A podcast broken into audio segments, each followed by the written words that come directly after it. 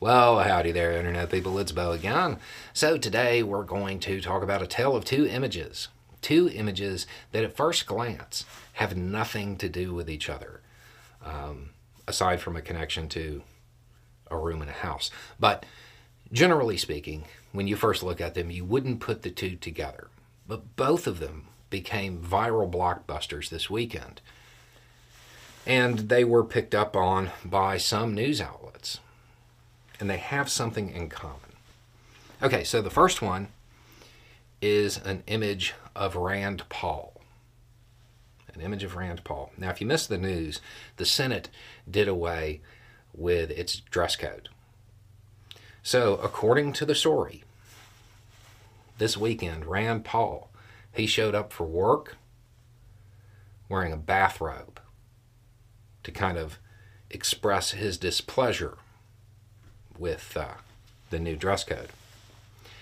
The other image was one of a billboard in a city, and it had a Ukrainian flag on it.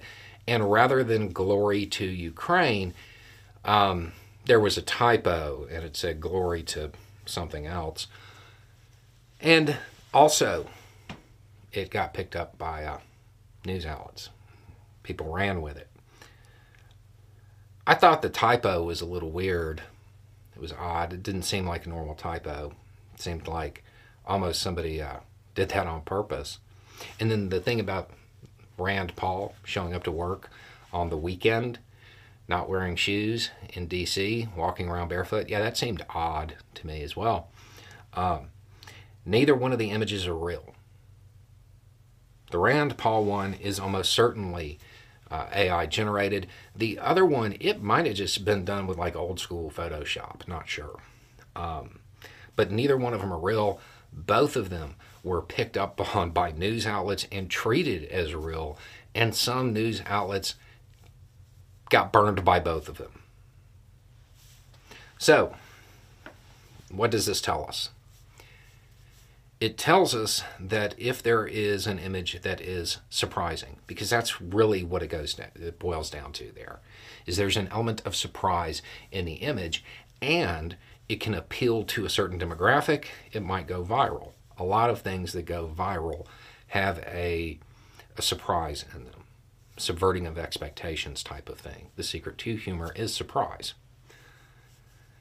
So we can expect them to go viral. We can expect AI images to be treated as real by some news outlets.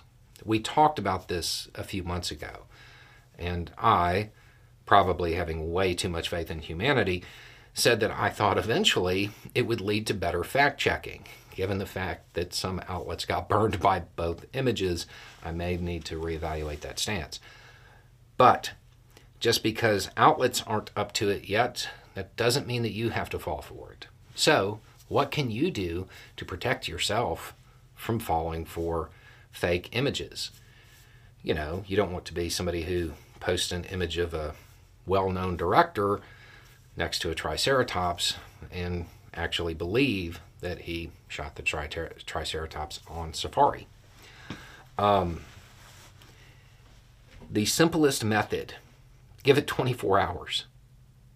If it is something designed to elicit emotion, create a surprise, it, it'll be checked out. Obviously, not all outlets will, but most, some maybe, at least a few, will will. This episode is brought to you by Shopify.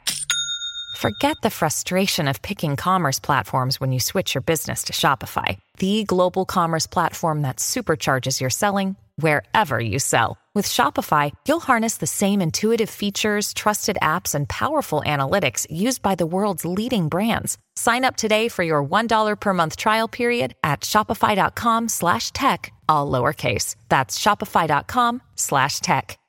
Seek verification of the story. Just wait.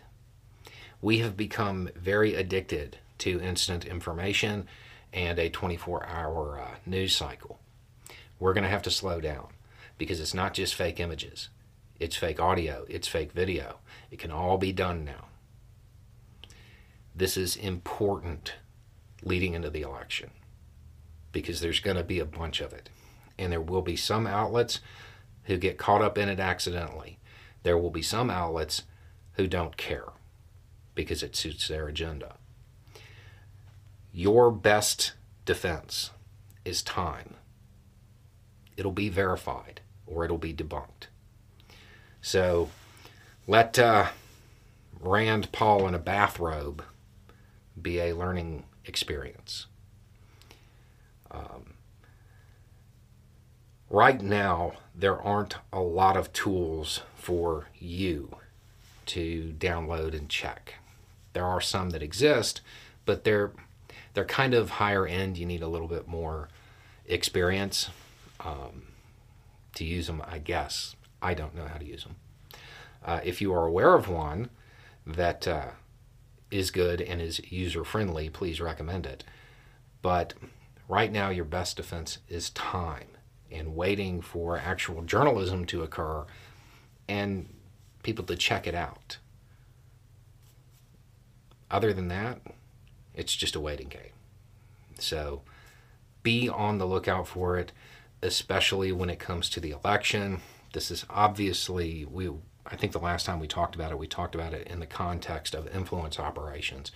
And believe me, it's already being used there. Um, so just be aware and be ready for it. Be ready for your uncle who spends way too much time on Facebook to talk to you about something that didn't happen and truly believe that it did because he had a picture of it. Anyway, it's just a thought. Y'all have a good day.